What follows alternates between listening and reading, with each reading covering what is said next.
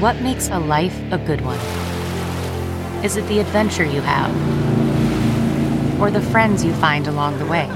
Maybe it's pursuing your passion while striving to protect, defend, and save what you believe in every single day. So, what makes a life a good one? In the Coast Guard, we think it's all of the above and more, but you'll have to find out for yourself. Visit gocoastguard.com to learn more. Hey, friends, thanks so much for listening to the podcast. And we want to make sure that you know about all the other exciting ways to get more exclusive content from The Bill Press Show. We're on Patreon. Did you know that? On Patreon. So to go to Patreon, P A T R E O N dot com slash BP show to get videos that nobody else gets. All we ask is five bucks a month, and you get access to daily commentary. And every week, we put up a special interview just for our Patreon subscribers. Hey, it's a great way to support progressive media and get your hands on some fun, new, exclusive content. Thanks so much for supporting the show by going to patreon.com slash BP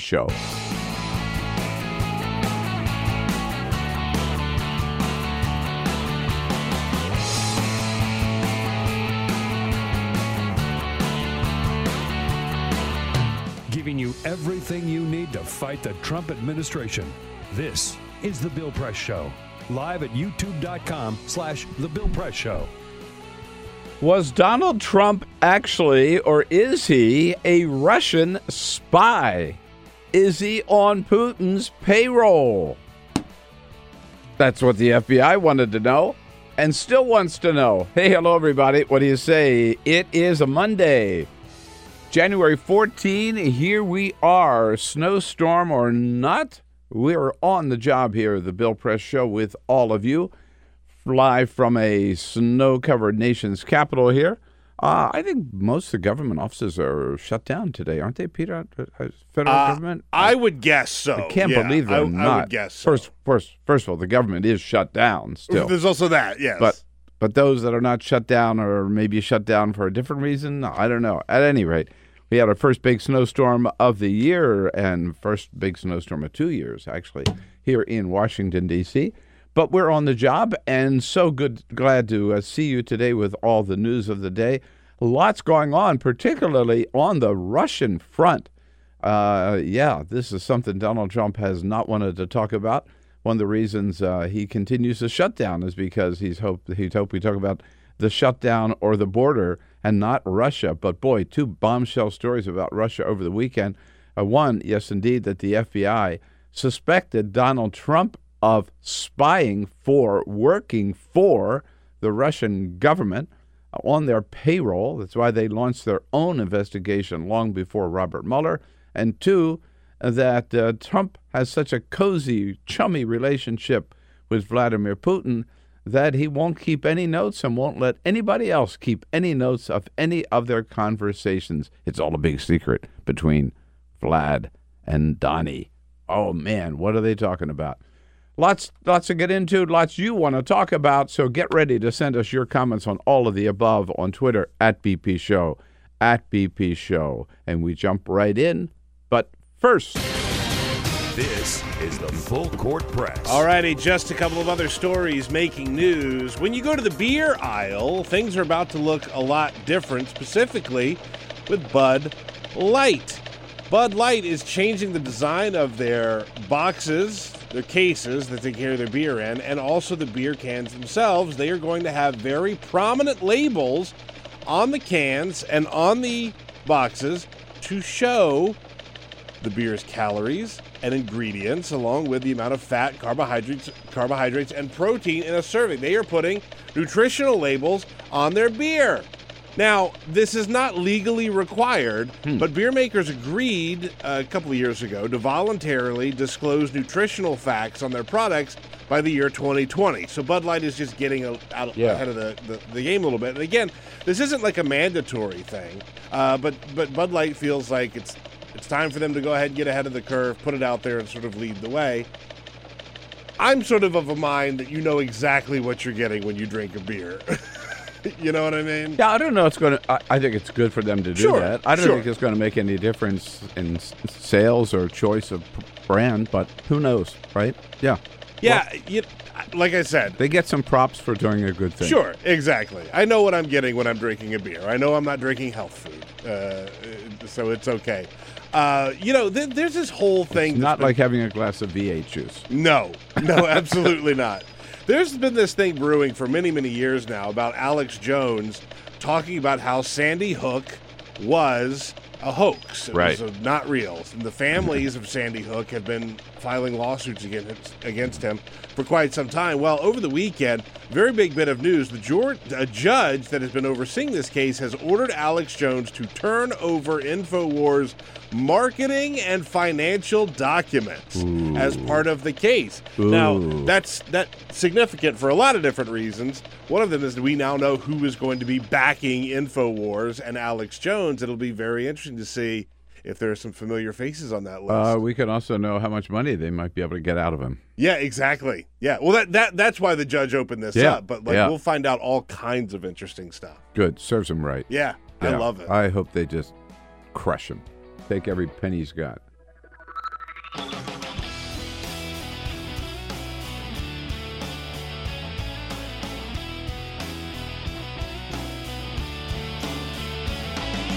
This is the Bill Press Show. Yes, indeed. Here we go. Day 24 of the Trump shutdown, everybody. And no end in sight. What do you say on this Monday, January 14? Hello, hello. Great to see you today. Thanks so much for joining us and being part of the program, The Bill Press Show. That's me, and you are very much part of the program as we join you all the way across this great land of ours coast to coast on the radio, online, and on television. On television, on Free Speech TV, of course, online. On YouTube, youtube.com slash The Bill Press Show. Check out our podcast. Sign up for our podcast at BillPressShow.com or wherever you go for your podcasts uh, and all the special stuff that we put up uh, not only every day, but on the weekends as well. And on the radio, we join you statewide in Indiana on Indiana Talks and on the great progressive voice of Chicago and the greater Chicago area, WCPT. Yes, indeed, we are uh, digging our way out still from the first big snowstorm of 2019. In fact, we didn't have a big snowstorm at all last year. It's the first one in two years here in Washington, D.C. I don't know, about five or six inches here. It wasn't a massive blizzard uh, in Washington, uh, but enough to uh, cover everything and stay on the ground and looks beautiful. Uh, city did a great job of, of getting the uh, streets cleared, so uh, no problems there. Out in the suburbs, like where uh, Peter lives, um, a lot more snow. Uh, Yeah, we got Yeah. significantly more snow. Uh, but again, I love when we have these big snowstorms I do too. when they I- happen, especially when they happen on the weekend. yeah. When they happen Right. on the weekends, it's great because, you know, I only left the house to go play in the snow yesterday, right? Like you just hang around, you did a lot of cooking, we binged a lot of TV. A lot, great. yeah. A great uh, scene uh, here on the hill is um, is this Capitol Hill. There's only one hill, and it's Capitol Hill Right. in Washington. And the sledding in front of the U.S. Capitol building is uh, a great sport and great fun. Uh, and pe- families come from all over, particularly from the hill and all over. Did you go? Sl- did you go sled down the hill yesterday? Uh, no, I didn't, but uh, I did. I see. I saw again, and it's just fun. All the kids out there with their with their sleds. Some of them for the very first time, right? Yeah. yeah. yeah. Sledding is the best. It's so much fun. Uh, so that's uh, and and that's all up and down the East Coast, uh, and uh, it was um, um, started Saturday and and snowed almost all day Sunday. And in the meanwhile, yes, indeed, we are now in the longest government shutdown ever. Uh, it is the Trump shutdown, known as the Trump shutdown. Will always be known as the Trump shutdown because uh, there is one man uh, who is responsible for the shutdown, uh, aided and abetted um, by Republicans in Congress who know that this is not good, who know the American people don't support it, uh, who would like to see it end, but who don't, do not have the guts to stand up to Donald Trump and pass a bill to reopen the government. Uh, and by the way, you know, this whole thing that, well, he'll just veto it. Well, maybe he will, maybe he won't. But the job of Congress is to do their job, uh, not not to only do their job if the president says, uh, "I like what you're doing." Their their job is to do their job and represent the American people who want the shutdown to end. And if the Senate were to take up the bills passed by the House to reopen the government, again, Donald Trump, then he'd be on the spot. He could sign it, he could veto it. There is a third option nobody's talking about. He could just ignore it and let it become law without his signature. Therefore, he he would not have to say that he caved in and signed the legislation. Lots of ways out of this shutdown. It's just one man's ego that's in the way. Uh, and by the way, not that this means anything at all to him or to Republicans uh, in the House and in the Senate.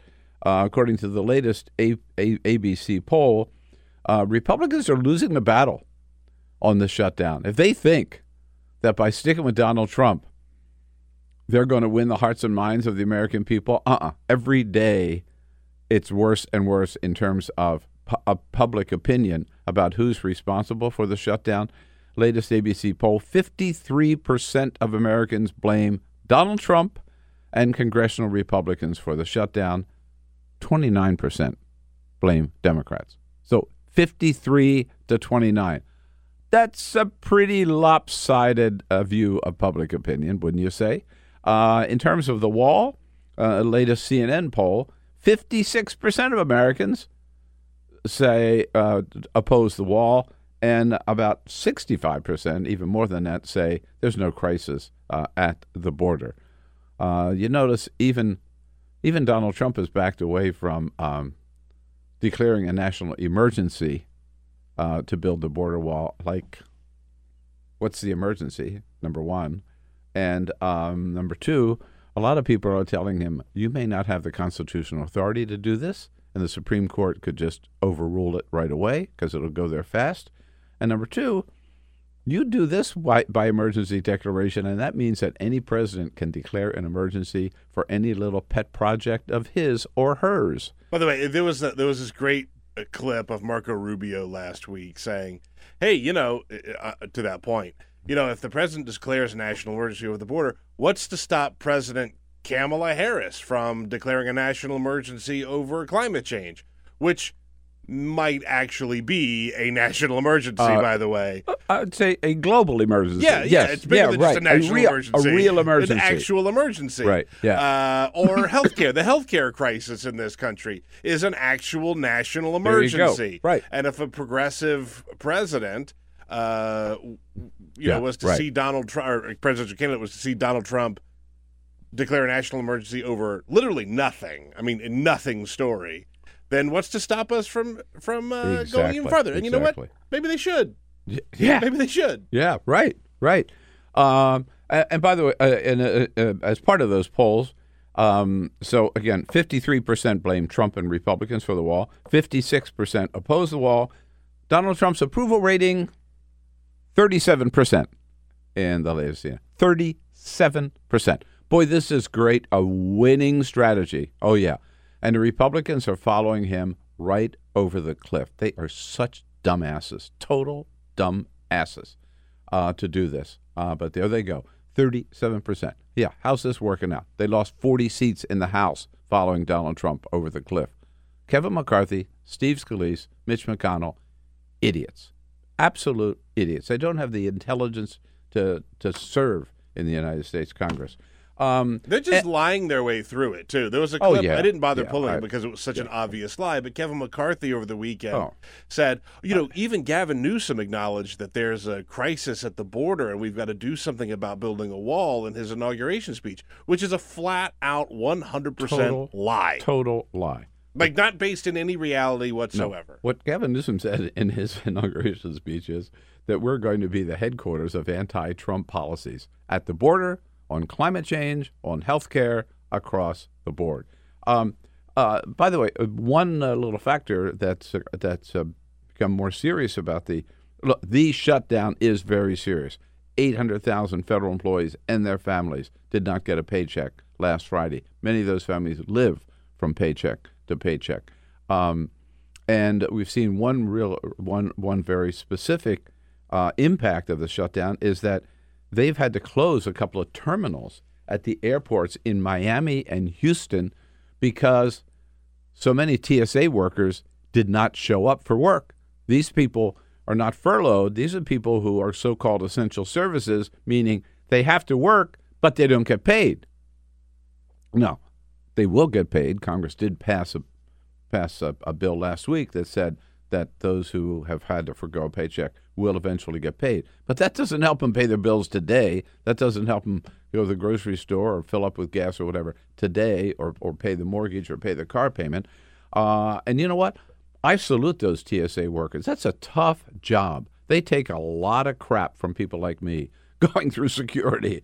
You know, nobody likes to have to take their shoes off, take the stuff out of the bag.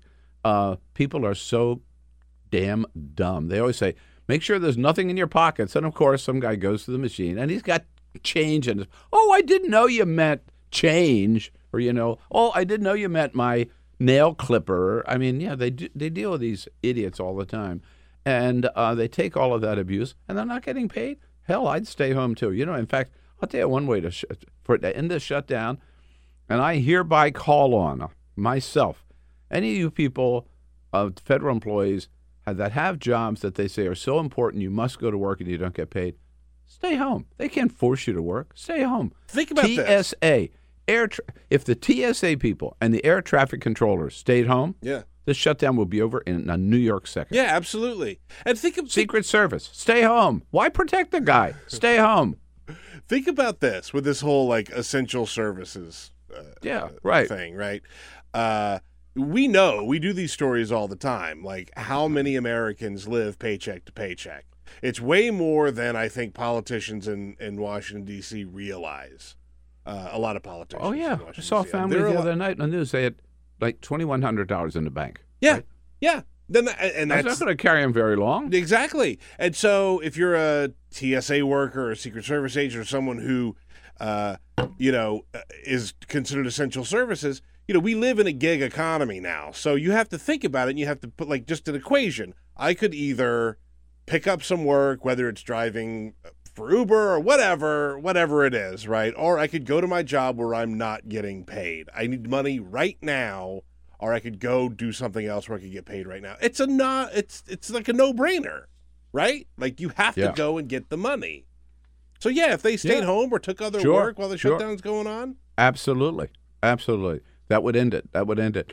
Um, Dick Durbin yesterday, uh, appearing on uh, this week um, uh, with um, uh, George Stephanopoulos, said, "You know, look, uh, it's it's time for these Republican senators uh, to actually um, step up and and just again not follow Do- Donald Trump off the cliff anymore." There are Senate Republicans, the centrists who were trying to find some solution, were shut down by the White House. It's time for those centrists to speak up in their own Republican Senate caucus and to tell Mitch McConnell the party's over. We want this to end. There's no excuse for the shutdown. Absolutely, and as as Dick Durbin points out, Donald Trump stabbed the Senate Republicans in the bank. In December, that last week of December, they passed a bill that the House has now passed in 2019, the democratically controlled House. But that bill started in the Senate and it was passed 100 to nothing, unanimously in the Senate to reopen the government because at that time Donald Trump said he would sign it. And then he turned around and said, No, I changed my mind. And so they already went out there one time and defied, not defied Donald Trump, but they said, This is what we want. It passed a bill to reopen the government. So do it again. Do it again. You know that's what they believe. They voted 100 to nothing. Do it again, it says, says Dick Durbin. Uh, Chris Murphy points out, Senator Chris Murphy from Connecticut, that it's, again, not, it's Mitch McConnell himself who is preventing the senators from even debating, let alone voting, to reopen the government. If Senator McConnell were to bring a funding bill before the Senate right now, and every Senate Republican voted like they did back in December, we would have enough votes to reopen the government and override a presidential veto. Senator McConnell says, "Well, we don't want to vote on anything on anything that the president won't sign." Well, that's not how the Constitution works. Right. Not how the Constitution works. The Senate, the Congress has its job. The president has its job, the Supreme Court does its job. The Congress does not ask the president first before they act on anything. Any president, doesn't matter what party. It's all summed up. Uh, Chuck Schumer's been using this phrase as uh, explaining what Donald Trump, uh, what's driving Donald Trump, and Nancy Pelosi uh, picked it up yesterday. Nancy Pelosi, uh, she knows. Um, she's got, I think, twelve grandchildren. She knows a, a little baby throwing a you know what fit when it happens. I'm a mother of five, grandmother of nine. I know oh. a temper tantrum when I see one. Yeah. grandmother of nine. Temper tantrum when she sees. She's one. seen a few temper tantrums uh, in her yeah, day. In her day, of her kids uh, and her grandkids. But you know, the shutdown was eclipsed over the weekend by Russia and two big stories about Russia, blockbuster stories about Russia. New York Times on Saturday and the Washington Post on Sunday. Started in the New York Times. Uh, in fact, it broke Friday night. I was out to dinner with some friends when suddenly the cell phones started buzzing all over the place. The New York Times reporting, which was in print on Saturday morning, um, that back when, this is before Robert Mueller, back when Donald Trump fired James Comey, and this is on top of saying so many nice things about Vladimir Putin, pardon me, that um, then Trump turns around and fires James Comey. And the FBI was so concerned about this, particularly remember uh, one other factor, is the day after he fired Comey, Donald Trump meets in the Oval Office with Ambassador Kislyak and um, the foreign minister of Russia, whose name escapes me at the moment, at any rate, and he tells them basically, I fired that SOB Comey yesterday. I did it because I wanted to get this Russian thing off my back. And uh, now, you know, I'm a lot better off. And then he proceeded to tell the Russians some intelligence that we had picked up from Israel, sharing top secret information with these two Russian diplomats in the Oval Office. The FBI, here's the New York Times story. The FBI was so concerned by this that they opened, again, we're talking before Robert Mueller, they opened their own investigation of Donald Trump uh, to investigate whether or not he might actually, at the time, have been a Russian agent, that he might actually have been a Russian spy, that he might actually have been on the payroll of the Russian government. Uh, hey, friends, this is incredible. Talk about a bombshell that the FBI suspected the President of the United States of being a Russian agent.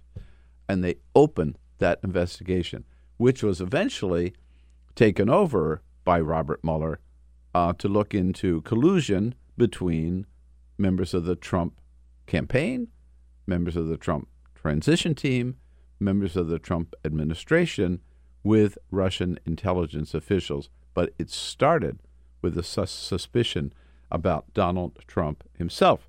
Now, of course, um, Donald Trump uh, goes on to uh, uh, to talk about uh, denies this. Of course, he was on. Where else would he go? Saturday night. Judge Pirro Jeanine Pirro on Fox News, who asks him bluntly, So, sir, are you ever or were you ever a Russian spy? Are you now or have you ever worked God. for Russia, Mr. President? Okay. I think it's the most insulting thing I've ever been asked. I think it's the most insulting article I've ever had written. Uh, and if you read the article, you'd see that they found absolutely nothing. Uh, well, I would point out the investigation is not over yet. And actually, we have found a lot of evidence of collusion between the Trump administration. Most recently, Paul Manafort giving polling information from the campaign to a Russian intelligence officer, right? So, By the way, I, I wouldn't look too much into this. There's a there's a long, long, long, long answer that he gives, but in the entire yeah. answer, there's no denial. No, no. That's like rule number one for journalism. You wait until you get the denial or confirmation of the story that you're trying to tell, right? Yeah. Like you, yeah. and he did not deny it. No, no, no. Well, of course, when he's dealing with a hard hitting journalist like Yeah, Jeanine, right. like Jeanine Pirro. That's You right. I mean, yeah, so, uh, but that is stunning, shocking information. Whatever they found, just the fact that the FBI was so concerned about the president, the idea, it's just unfathomable, right? You would never think of this of any other president. I don't care who it was, right? Never suspected them of being on the payroll of the enemy of the United States. The FBI had reasonable suspicion that Donald Trump might be spying for the Russians, might be working for the Russians. That's the one big, uh, one of the big Russian stories that broke over the weekend. And then that was followed. That was Saturday in the New York Times. Followed on Sunday in the Washington Post by an equally stunning article uh, that Donald Trump has had uh, five meetings with one on one with Vladimir Putin so far. Uh, and in each of those meetings, he has gone out of his way to make sure there is no record at all of what they talked about.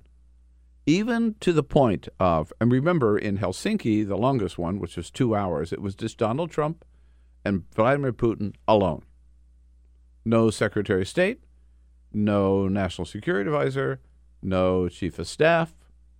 It was Putin's interpreter was the only one in there with the two of them, uh, and Donald Trump has said and said at the time uh, that they just had their conversation. It was a private conversation. He wasn't going to tell anybody about it.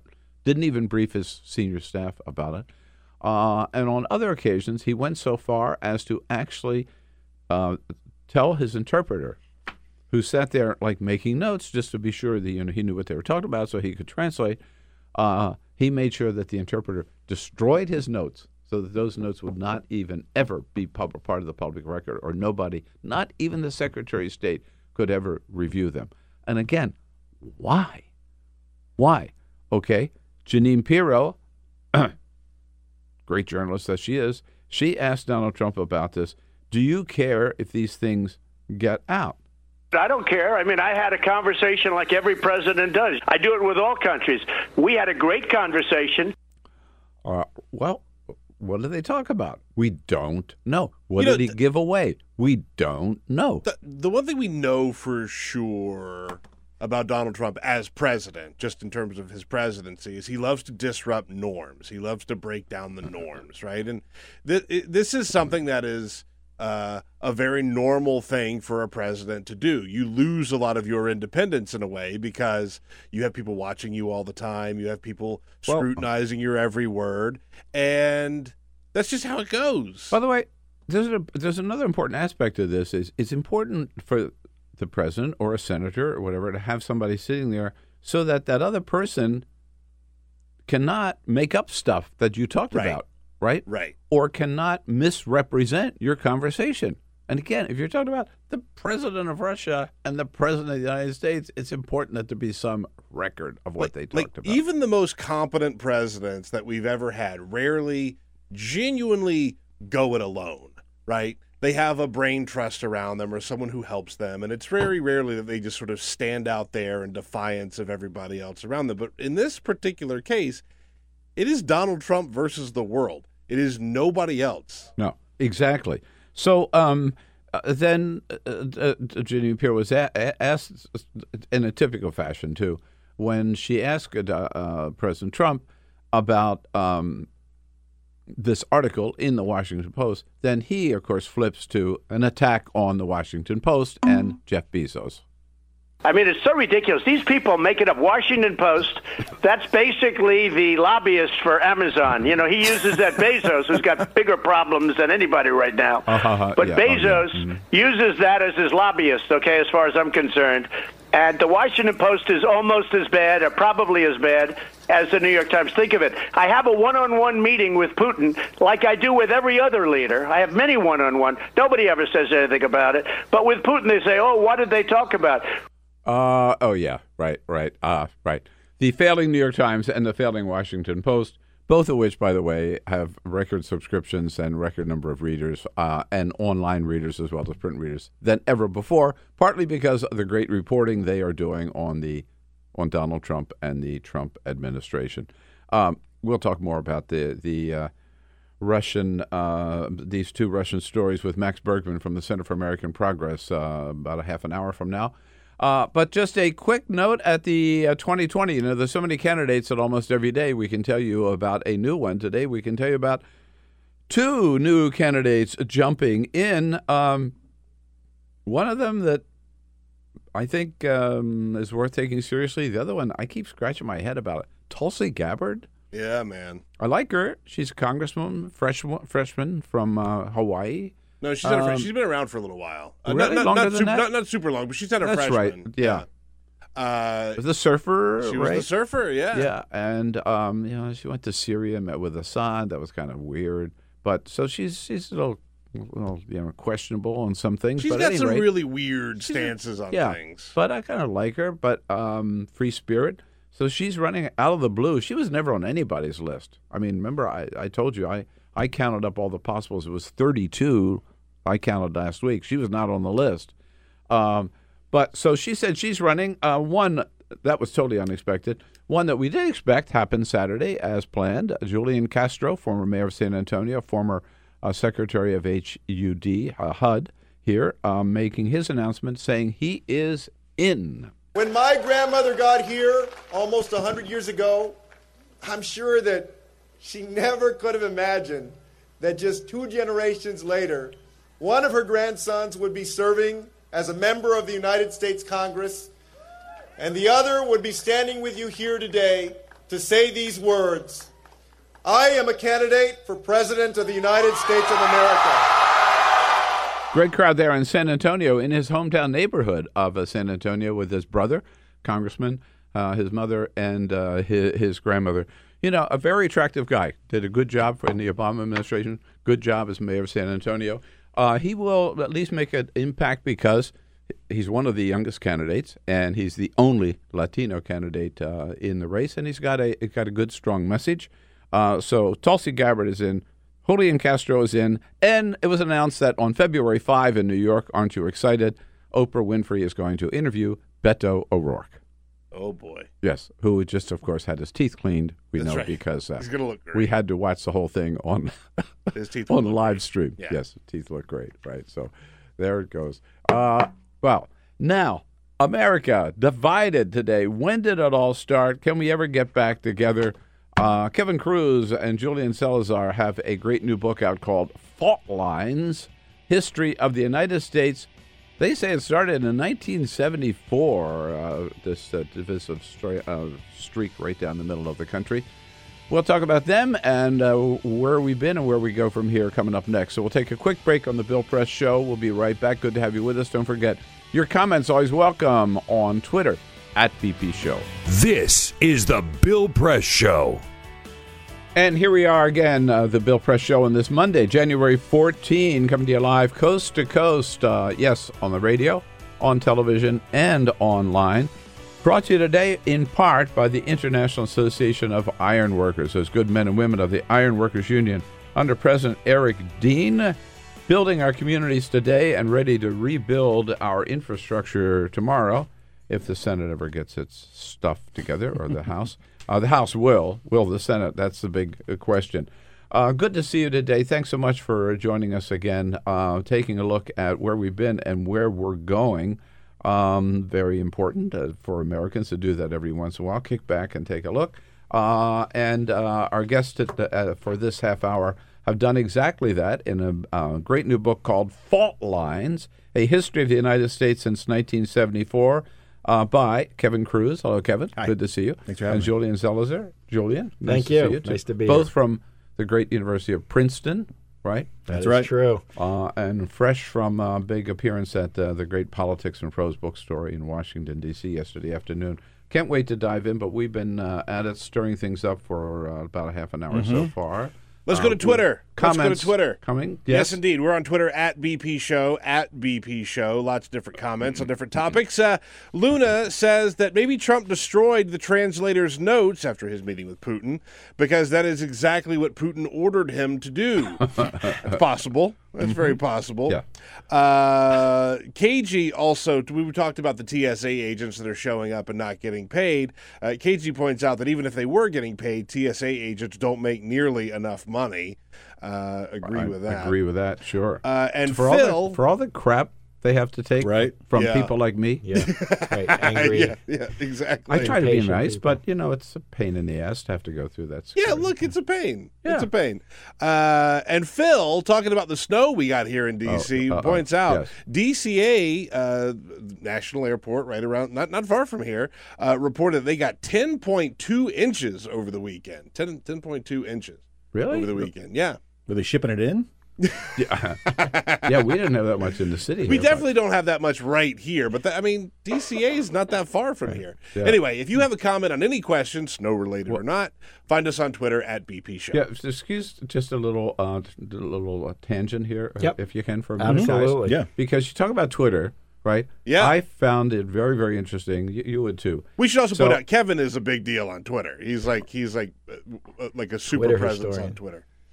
But, but but like a big deal on Twitter feels like not a not a big deal. But but but thank you. Yeah. It's like a Z, a Z list celebrity. maybe, maybe you're on this list. This is the thing. So uh, Axios put out a list over the weekend Mm-hmm. of uh, the, the, on Twitter followers. Now, this is not Twitter followers. This is total t- interactions on Twitter. Ah, right. so Likes, likes, retweets, retweets, and everything. replies. Activity, right? Which is really what you want. Right, right. So number one, of course, is Donald Trump. Sure. With thirty-nine point eight million. Okay, who's number two? Some, I don't know. Kim Kardashian. Right.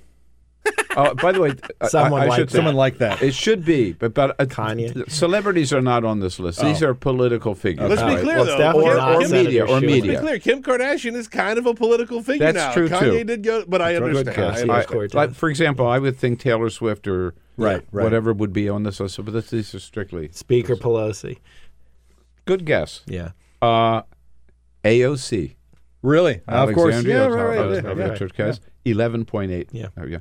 Uh, number four, surprise you, Kamala Harris. Number three, I'm sorry, Kamala Harris. Yep. Ow. Right, she's out there. All right. Yeah. Obama four. Yeah. Uh, CNN, three point one million number. Yeah. Really? All Number right. five. Yeah. Yeah. Right. Followed by Nancy Pelosi. Yep. Yeah. Chuck Schumer surprised me because What? it's not that interesting. Yeah, no. right? But- uh, and then in terms of media, they come in The Hill. This our local, our, Yeah, yeah. our regional, Yeah, yeah. or city newspaper, con- congressional newspaper. Right.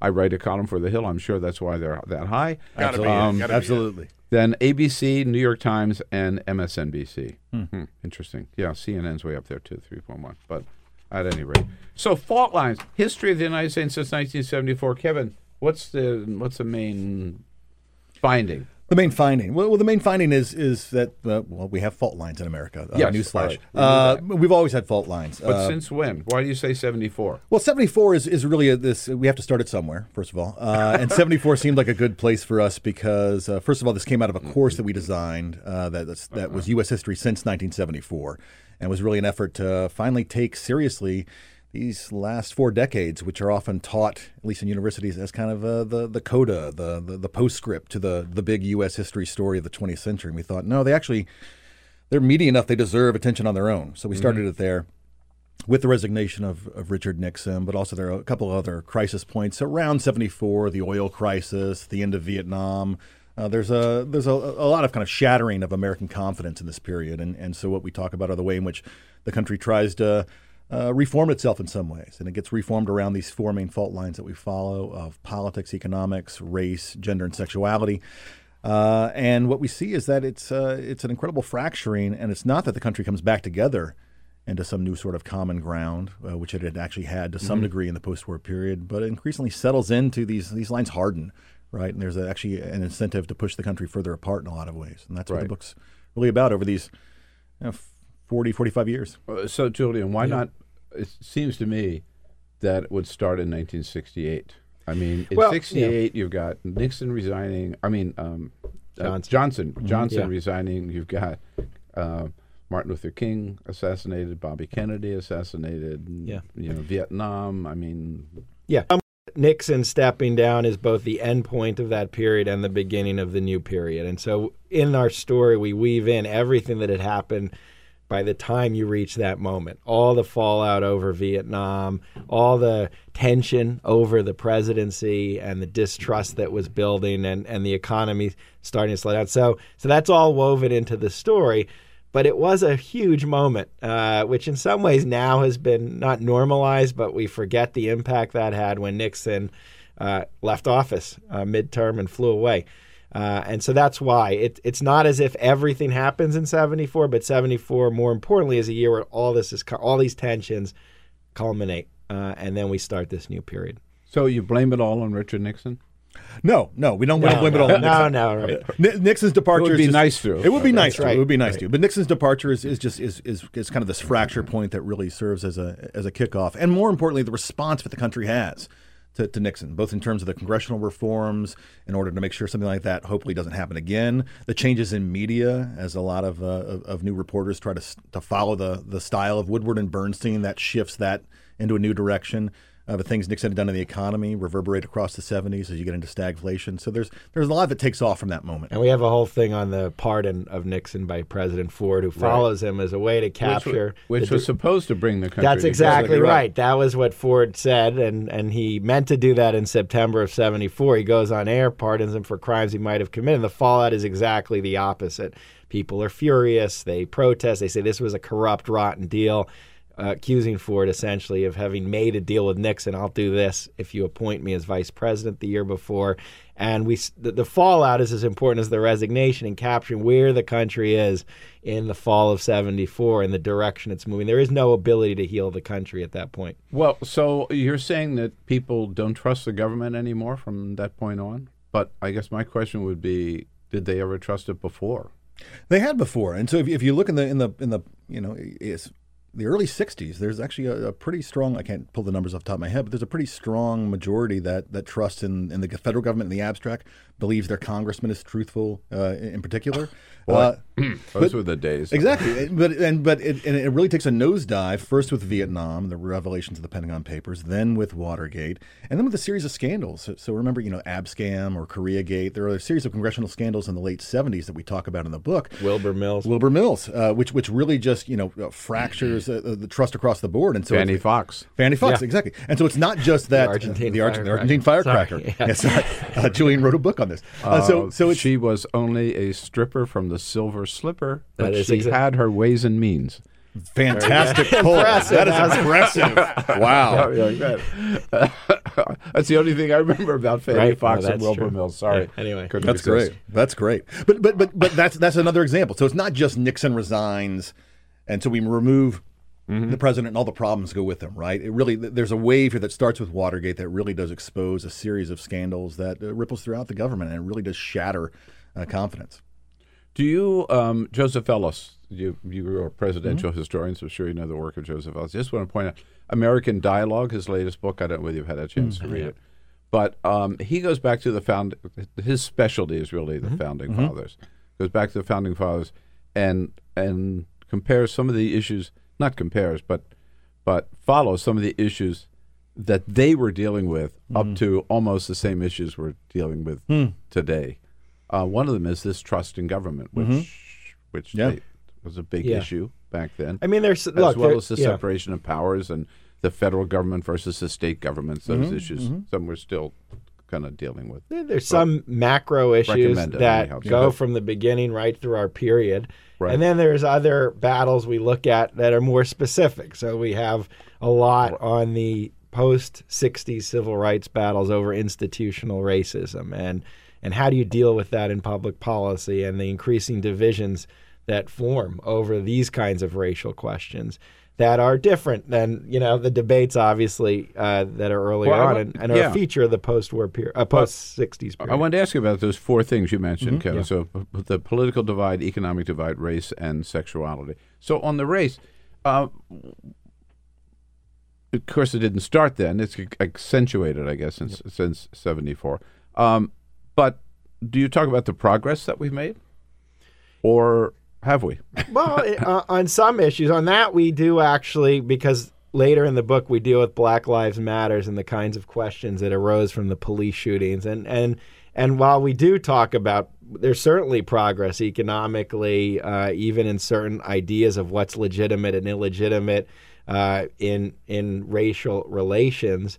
Uh, we cover some of the failures of this period to make progress on questions such as the criminal justice system, uh, and obviously the new flaring of white nationalism and explicit racism, which maybe if we'd written the book 10 years ago, uh, we would have probably been arguing it was right. subsuming, but now it's it's front and center from the White House uh, on down. So there are areas where this is a period that's static, uh, and and the forces pushing for change lose out. Right. I mean, on that question, we you know when I said the progress we've made, but lately, you know, we seem to be going in the opposite direction. Uh, yeah, and this and this is something that we talk about in the in the, in the book. You know, there's there's a moment. Um, it was on really, voting rights and some of the yeah, but yeah, exactly, yeah. yeah, and so so it's both in terms of of, of kind of uh, the uh, the surface appearance of of progress. Uh, you know, if you look at back when Obama was elected, the coverage was basically.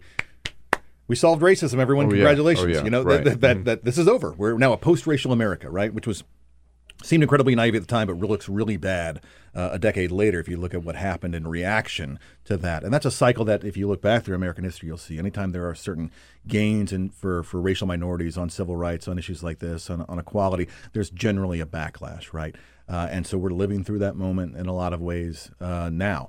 Uh, there's also, though, the substance uh, of of what we've done, in which the the belief in progress uh, leads to a retreat, and you see that on voting rights, right? And so we talk about the the Shelby County decision, in which John Roberts basically says, "Hey, look, yeah. uh, the Voting Rights Act has worked, and now we're done. We don't mm-hmm. need it anymore." Mm-hmm. Again, clearly mm-hmm. Uh, that was uh, a bit naive. We can let those southern states go back to exactly right, and naive at best, if yeah. not yeah. Uh, intentional. Right, right. right. Um, so on the economic front, the fault line is the uh, I- I- equality gap, or the yeah. So it's the kind of growing division between rich and poor, and and which really accelerates uh, starting in the 1970s, and uh, also related to that is the growing instability uh, for middle class Americans in terms of the security that was actually strengthening between the 30s and 60s as social safety net programs mm. start to mm. weaken, as the kind of union based manufacturing jobs go away. And we talk about and how the, and the New Deal, I guess, huh? and the New Deal programs. And so the one of the stories we talk about is the economic division, how they merge in some ways with the partisan divisions, and how Republican uh, politics align with policies that actually accelerate and worsen those economic divisions. So, so those uh, two storylines from the 70s moved together by the Reagan era uh, right through today, um, and I think are a really important part of of not just what happened, but why it happened. We we we really pay a lot of attention to how the Republican Party shifts and changes and defines itself during these decades, and certainly on the economic front. I think there's a, a, a real clear relationship between sure. many of the policies they promoted and their vision of the economy and the struggles that many Americans are facing on a daily basis today. I remember, I'm pretty sure I remember uh, Barack Obama identifying income inequality as the number one issue of our time. Like, when did it start to really? When did it start to really widen? Widen. Uh, again, I wish I had the, the, the charts in front yeah. of me, but if memory serves, it really does pick off, uh, take off in the early '80s. And it really is a project of, of the, the kind of the conscious policies that you see implemented by uh, by the Reagan administration. Now, they argued publicly that that, that, that kind of the you know what is derided on the left is, is trickle down economics. Oh yeah, would would right. benefit everyone. You know, this would be a rising tide that lifts all boats. Uh, the, the actual Arthur Laffer and uh, exactly. exactly. This is what happens when you when you when you start out with a cocktail napkin. That you need to maybe grab a little, a little a little deeper than that. Uh, but which, but which Stockman at least he had notes as voodoo.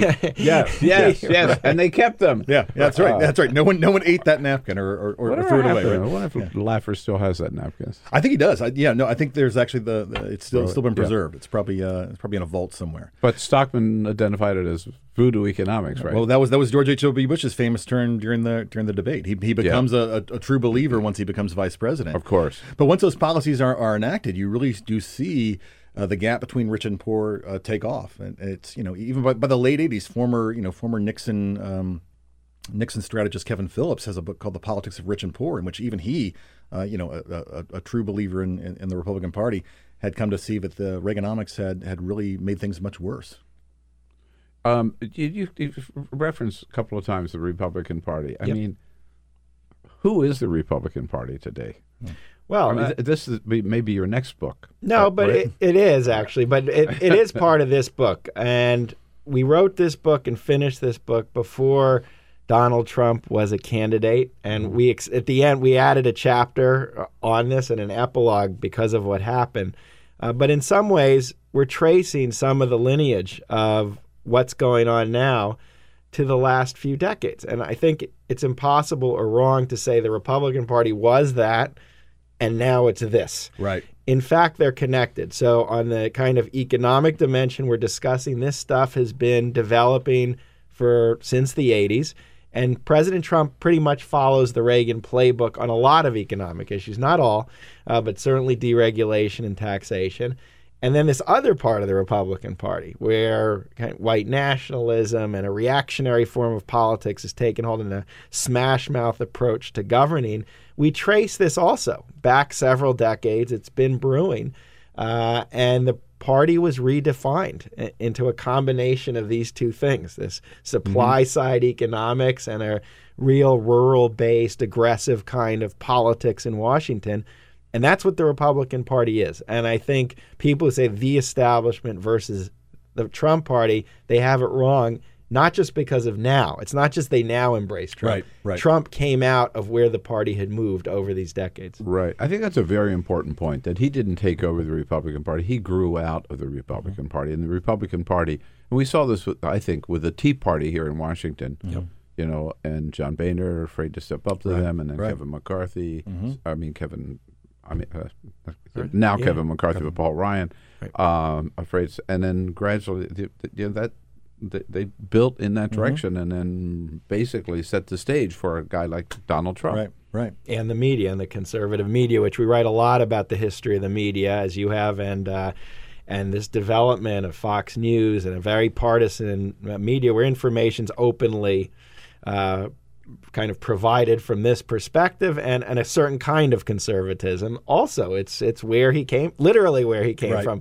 The birther moment, he was making appearances on this network and. And so it's a it's a whole world that had been built uh, for for many decades now, and and he fits comfortably. And this is I don't know. This is my opinion. This is what the Republican Party is now. They can't distance themselves from it. Right. Um, so politics, economy, race, sexuality, the the fault line on sexuality. How so? Well, it's, it's gender and sexuality, and, and so if you if you think about the, the transformations that feminism and the movement for gay and lesbian rights made in the um, uh, in the in the seventies, it really does take off uh, in the um, uh, uh, in the eighties and beyond, and really becomes a flashpoint of the of the book. And so this is one of the ways in which we talk about. Uh, the pushback against conservatism. You know, often the story of the 1980s is told in which the Reagan Revolution kind of crashes ac- across the country and wipes everything uh, out in Yeah, front of it. right. Uh, if you look at, at, at the at what's going on with feminists, what's going on with gay and lesbian uh, uh, uh, rights campaigns like ACT UP, uh, which really uh, put AIDS uh, on uh, on the national agenda in a way in which the Reagan administration had refused. You know, when it first comes up in a White House press briefing. Larry Speakes jokes about it. The spokesman for the Reagan administration, you know, it makes makes jokes about it. I don't have AIDS. Do you have AIDS? Ha ha ha. You know, it, it's something they Yeah. literally laugh off. ACT UP has an And of aggressive course, Ronald Reagan wouldn't mention the word. wouldn't mention the word un, un- until, Years until it hit home with him with Rock Hudson, right? Yeah, It's, yeah. a story we talk about in the book. And so when when ACT UP really has an aggressive, in your face style of politics and actually uses the tension of that fault line to really make progress happen, uh, they finally get it on the agenda. And so you know that's in the late '80s. You fast forward 15 years, and George W. Bush, who's in many ways kind of Reagan's disciple, uh, is actively pushing for massive funding for uh, for AIDS uh, treatment in Africa, well, you know, which is a, which is a huge accomplishment of that administration that I think a lot Right. of people don't talk about. But that's a huge shift in the Republican side, not just to say in terms of the, the country as a whole. Right. But isn't this an area where, in in uh, this last forty years, there's been tremendous progress made and still being made? I mean, you, you mentioned both. Um, i- if you want the Me Too movement Mhm. now, Right. right. and the LGBT movement, LGBTQ, mm. uh, w- which uh, they've made remarkable strides, and um, and I think are real powers, and, uh, political powers Mm-hmm. today. No, absolutely. And our, and our book isn't about total progress or total decline. It's yeah, it's okay. the messiness of history is what we both love. Yeah. Uh, and and people don't like that. They want a kind of clarity. And Yeah. so there are issues where yes, uh, our story I think of of the gay rights movement uh, and the revolution in sexuality that you could probably term one of dramatic change and momentum forward to a place that was better where it was in the 50s from something like research on a disease to what are public notions in TV and radio about what's legitimate. Uh, And, and- by the way, tying back to what we talked about, Yeah. that's one area where the Republican Party has really not kept up. That, Right. that is true. Yeah, I think that's that right. they're kind of moving against the grain of mm-hmm. popular mm-hmm. opinion. Right. And which has hurt them. Absolutely. Yeah. If, if you look at the, the number of Republican members of women in mm-hmm. Yeah. Congress and in the Senate, I mean, it's, I think, what was it, 13? It was 13 back in 1989. And it's 13 today. and it's 13 today. Yeah, I mean the cultural revolution of the '60s. I think we say many times when we look at movies, uh, and it held. And I think the Right. GOP has been standing against that. This is fascinating stuff. The book, again, is Fault Lines A History of the United States Since 1974, available in your uh, local independent bookstore, uh, but also anywhere else where you might want to buy books, like Amazon.com. Um, any hope? I've got 30 seconds left. 30 right? seconds for Do you end up? do you end up the book with uh, any Light hope? question or- here. We or do. We, th- there's a little hope, and I, I think if you if you look at what's going on generationally, there really is. I think I may sound naive, but I do think this new generation is stepping up in ways. You saw it in Parkland with putting gun ri- rights, Yeah. uh, and gun reform on the table. You saw it with the midterms coming out to vote when usually younger folks don't. Uh, so I think there are some seeds of, of hope here. I'll leave you with that. Look, in our period, movements matter. They make a difference Yeah. from conservative movement activists to the gay rights movement, and so that means that can happen again. They can change the direction of our country. Oh, thanks, guys. It's just fascinating stuff. We could go on and on the book. Fault Lines. Uh, you can get it. And Kevin Kruse, Julian Zelizer, thanks so much for coming in. Thanks for having me. We'll us. be right back. Talk Russia. This is the Bill Press Show. Hey, friends, don't be a stranger. Keep up to date with all of the Bill Press Show happenings around the clock on social media. Here's how you can follow us on Twitter at BP Show or on Facebook at www.facebook.com slash Bill Press Show and on YouTube, youtube.com slash The Bill Press Show. And remember, if you haven't already done so, make sure to subscribe to this podcast on iTunes. And while you're there, please rate and review the show. That means a lot to us. And thanks so much for your support.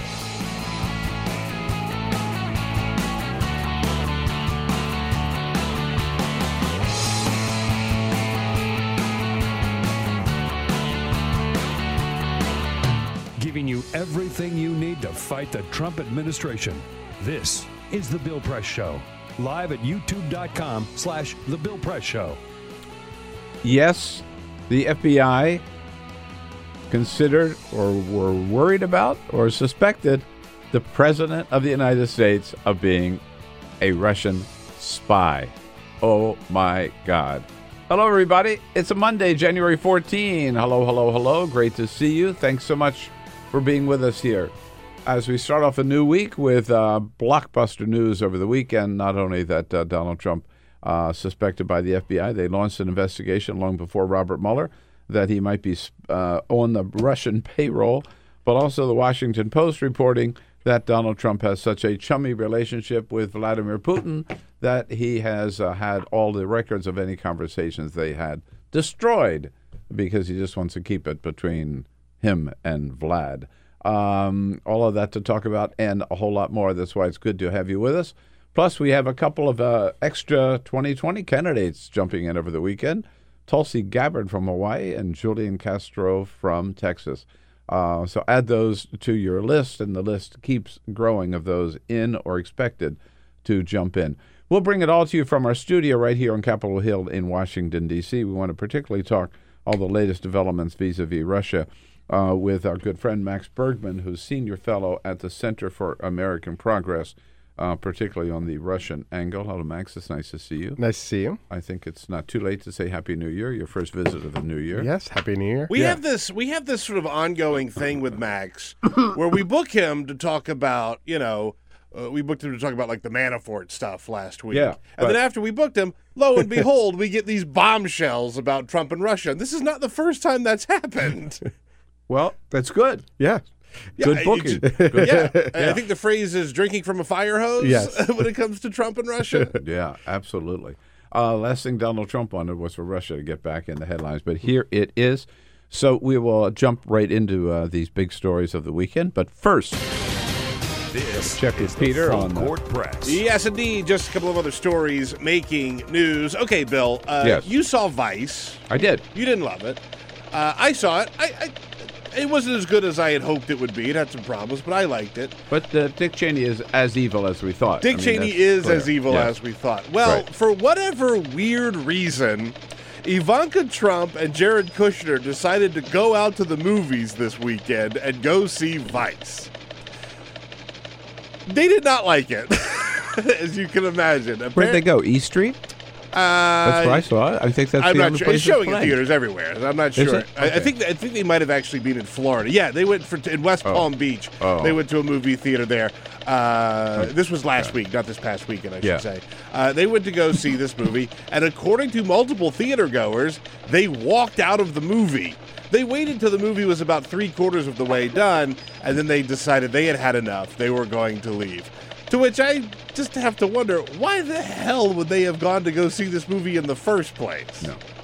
Uh, besides, let me tell you, they could easily get a copy of any movie they wanted to Oh, watch and watch it at home. Right. Particularly that movie. Yeah. I don't asking, know why they. asking for trouble. Yeah, I don't know why they would go see it. By the way, today is the day in Los Angeles. The teachers are set to Oh, go really? on Yeah. strike today. It's a big deal. We, we, we've had a couple of teacher strikes in recent uh, uh, years uh, that have had a big impact on how teachers get paid and resources for schools and things like that. But here's the deal with Los Angeles uh, this will impact about half a million students. It's the second largest school district in the nation. They have tried for 20 months to negotiate over some of uh, what they want, and they have just not gotten them. So it's time for a strike. They are fighting for a pay raise, smaller class sizes, and hiring additional support staff because they're saying that the teachers are being stretched too thin. The last big strike I remember in Los Angeles, by the way, go teachers, go teachers. Yeah, uh, 100%. was uh, 1989, and uh, I walked the line in '89. There you go. I was doing television in Los Angeles at the time, and joined the teachers on the picket line. Yeah.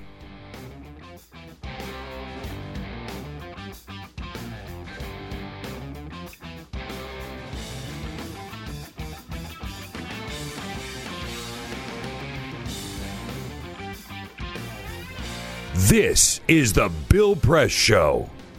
Yep, the latest CNN poll Donald Trump 37% approval rating, 57% disapproval rating. Uh, that number is just reversed in Russia. Uh, 57% approve of Donald Trump. Probably 97% approve of him in Russia. Hey, hello, everybody. Uh, yeah, he's working for them, so says the FBI, or thought the FBI. It is the Bill Press Show. This is Monday, January 14. Good to have you with us today as we join you coast to coast, all, all over this great land of ours. Wherever you happen to be, we are there with you, alongside of you on the radio, on television, and online. Online, of course, on YouTube, youtube.com slash The Bill Press Show, uh, where you can find our podcast as well. And we urge you uh, to check out the podcast, billpressshow.com, and sign up for the podcast looking at you on television on Free Speech TV and on the radio with the great uh, WCPT out in Chicago and the greater Chicago area. Two blockbuster stories, the New York Times on Saturday and the Washington Post on Sunday, about uh, the uh, the president's kind of strange relationship uh, with Russia, raising questions again that were first raised during the campaign, or we first wondered during the campaign when Donald Trump was making such positive statements about Vladimir Putin. Does what does Putin have on Trump? Max Bergmann follows these issues as a senior fellow at the Great Center for American Progress in studio with us. Hi, Max. Good Hi. to see you. Good to see you. Um, so this is a pretty big story, right? Yeah, it's it's a very big story. I have to admit, on the New York Times story, the first time I read it, I had to actually read it twice to sort of say, okay, what what it what what's actually new here? Yeah. Um, in, in the sense that So just to be sure, Yeah. the New York Times story, which hit Friday night in print Saturday morning, that the FBI, when uh, with the firing of James Comey, Yeah. on top and the whole circumstances, that the FBI began to suspect at least an open investigation into the fact that whether Donald Trump might in fact be working for the Russians. Yeah. And and so why this is Even saying that statement is just hard no, to say. it's it's it's mind-boggling. But you know, a few months earlier, two months earlier that year, so on March twentieth, twenty seventeen, I think is actually one of the biggest days when historians look back and write the history of the Russia scandal. Uh, that will be a big day because that was the day that James Comey testified for the first time publicly. His first public statements since you know he intervened in the in the 2016 election, uh, and he was appearing before the House Intelligence Committee. And Democrats were furious. You know, here was the opportunity to grill Comey. You know, why did you reveal this uh, this Clinton investigation? But you know, we had seen all the we've been seeing all these stories about Russia, but you haven't said anything about Russia. And so, what did Comey say? He said you know, we don't talk about ongoing investigations except if they're, you know, really in the public interest. And so today, under the counterintelligence mission of the FBI, I am telling you that there's an investigation between uh, links and coordination between the Trump campaign and the Russian government. So we knew there was a counterintelligence investigation into the Trump campaign. Trump then the next few months said, "Well, I'm not an, under investigation. I'm not an, under investigation." Last time I checked, Trump ran the campaign. So there was this sort of distinction between this counterintelligence investigation into the campaign and into Trump personally. And what the New York Times story tells us is that after Trump fired Comey, and then, you know, as well as took a number of additional actions, including meeting the Russian foreign minister, revealing yeah. intelligence, that that the FBI said, okay, we're going to drop the pretense now, or drop the illusion that Trump himself isn't under a counterintelligence investigation, and go back and say, and basically, yes, he is under a counterintelligence investigation. And the other thing is that you know when we think back to this famous dossier, and who was Yeah. running the FBI at the time? So, so the FBI at the time was uh, run by James Comey, and then after he was fired, but- it was the uh, acting de- uh, director became Andrew McCabe. So it was Andrew McCabe who was director when the FBI said we're going to look at Trump himself. Yes, but Right. but I believe that would have had to also been coordinated with the uh, acting attorney general for the Russia investigation, which would have been Rod Rosenstein. So we have this kind of you know, and I don't think it's a coincidence that the people then put in charge of the FBI or who are in positions of uh, of authority over the Russia investigation have all been subject to withering attack by by Donald Trump. Um, and so, you know, I think that the the extreme significance of the New York Times story is to effectively confirm what we kind of all suspected all along, uh, which is that Trump is the subject of a counterintelligence investigation, that uh, that he is a suspected Russian agent by the U.S. government, and th- while that is so incredibly, I mean, is it's that a criminal investigation? so they used to separate these two between counterintelligence and criminal. Now, of course, if you're an, uh, you know an un, if you're an uh, an agent of a foreign power and don't register, that has criminal implications. But I think what's important to understand is that a lot of the past counterintelligence efforts, when we were trying to hunt spies back during the Cold War, uh, especially spies within the U.S. government, oftentimes you you discover one and y- you don't really want to reveal your sources and methods, how you actually learn that that person is a spy. And so your main objective is to just get them out of a position in which they can uh, do damage. So get them out of government, for instance. Uh, so oftentimes you see people being charged with lying or obstructing justice or not paying their taxes. And really, what that's about is getting them out of a position of influence. And so here we have a person who's suspected of being a, a foreign agent in the biggest position, the most influential position in, in, in the United States. Okay, so it wasn't just. I guess I'm trying to figure out what are the actions that triggered a counterintelligence. Now we know he fired Comey. Yeah. And the day after he fired Comey, he has this Oval Office meeting with Kislyak and um, um, the foreign minister in the Oval Office, where he said, you know, Yeah. I got him off my back. I did this to get right."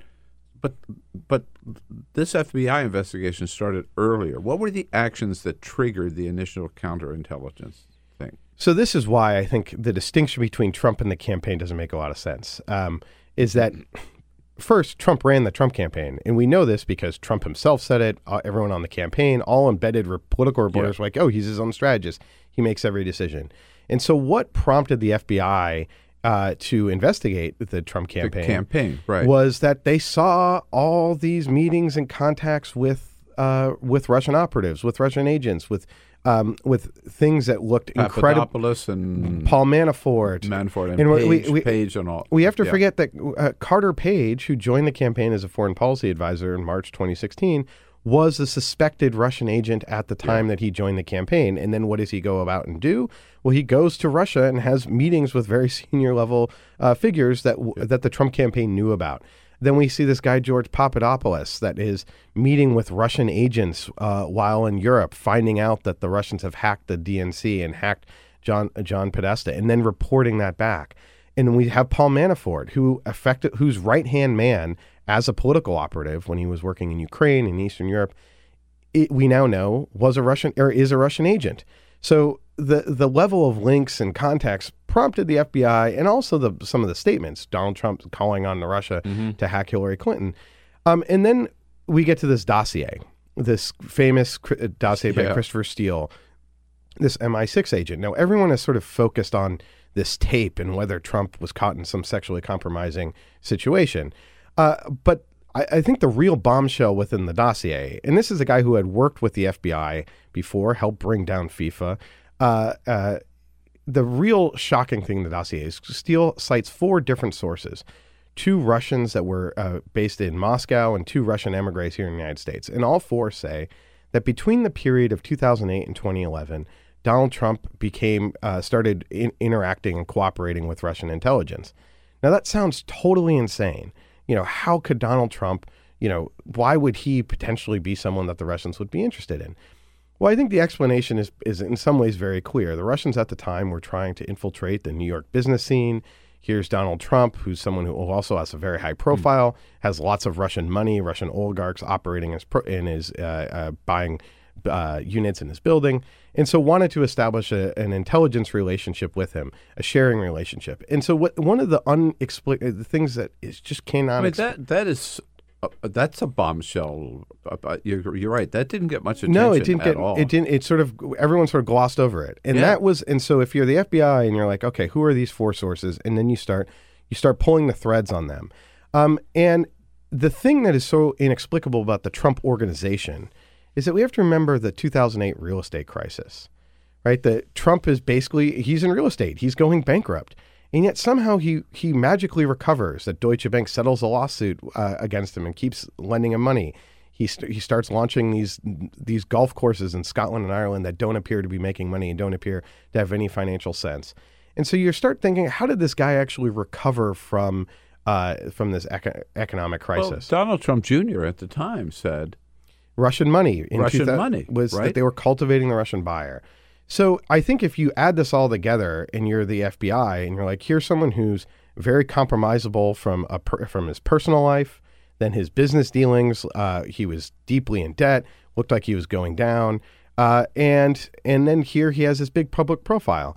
Uh, and suddenly reemerges on the scene, sort of spouting conspiracy theories uh, in in the U, in U.S. politics. So I think for you know the the FBI, that you know the real question to me is why they hadn't opened a counterintelligence investigation into Trump prior to the firing of Comey.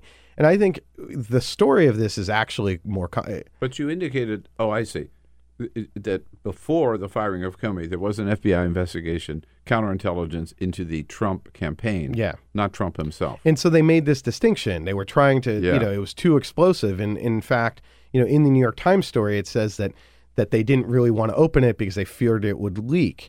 And so there was, you know, I think when the history of this is written, the FBI, counter to what the president claims that the FBI was just out to get him, Yeah. what you're actually going to see is the FBI sort of extremely resistant to sort of pursuit going down this path. And it was sort of other intelligence agencies, foreign intelligence agencies that built up a preponderance of evidence that said, "Hey, you really have to investigate this guy."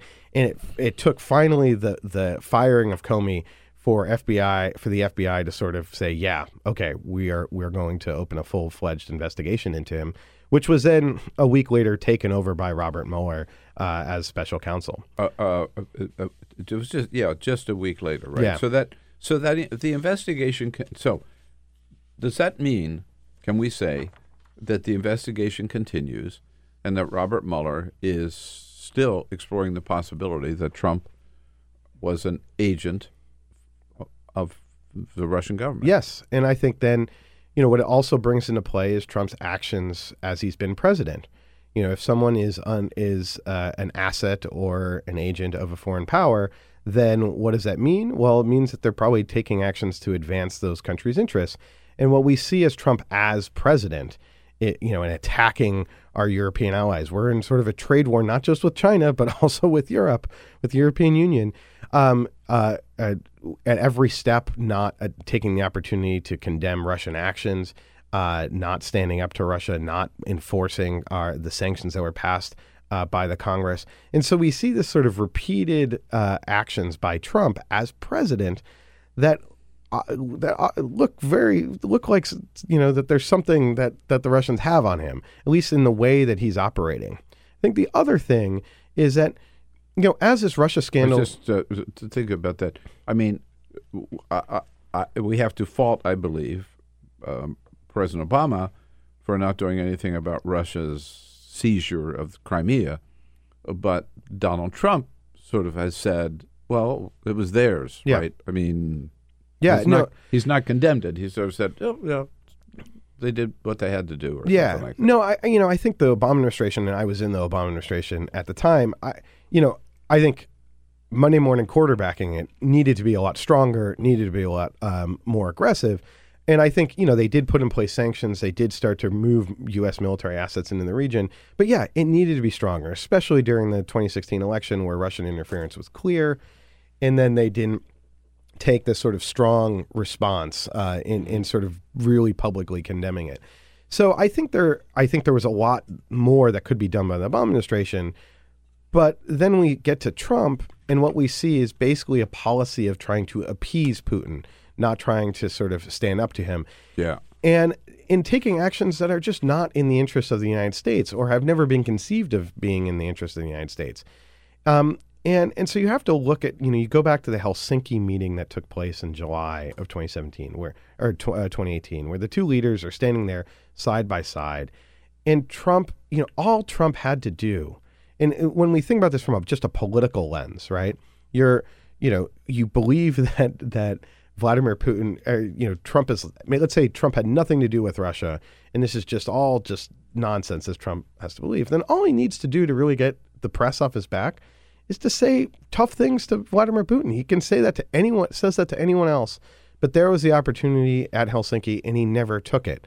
And the other thing is that if he had nothing to do with this, and there was all these sort of you know meetings and contacts that maybe are maybe you say are meaningless, then why did you lie about every single one of them? And it's not just Trump, and we know he's a compulsive liar, but it's people like Jared Kushner that says, okay, I had one meeting with the Russian ambassador, that's it, no more meetings, that's it. And then there's then suddenly it's revealed, no, there's a second meeting, and then Jared Kushner's like, okay, okay, that's really it. And then suddenly there's a third meeting. Yeah. And so what what I think we're we're faced with here is that you don't consistently lie and try to cover something up unless there's something to cover up. And they're acting guilty for a reason, and I think that's because there's a clear level of guilt here. Now, I think the qu- question is the depth of that. Is he an active Russian asset? Or w- were actions taken during the campaign to work with the Russians because it was in their sort of mutual interest, and then they kind of went their separate ways? I think there's a lot more, a lot of depths to explore. All right. Now, Sorry. I know that is. I mean, it's just huge. It is mind-boggling.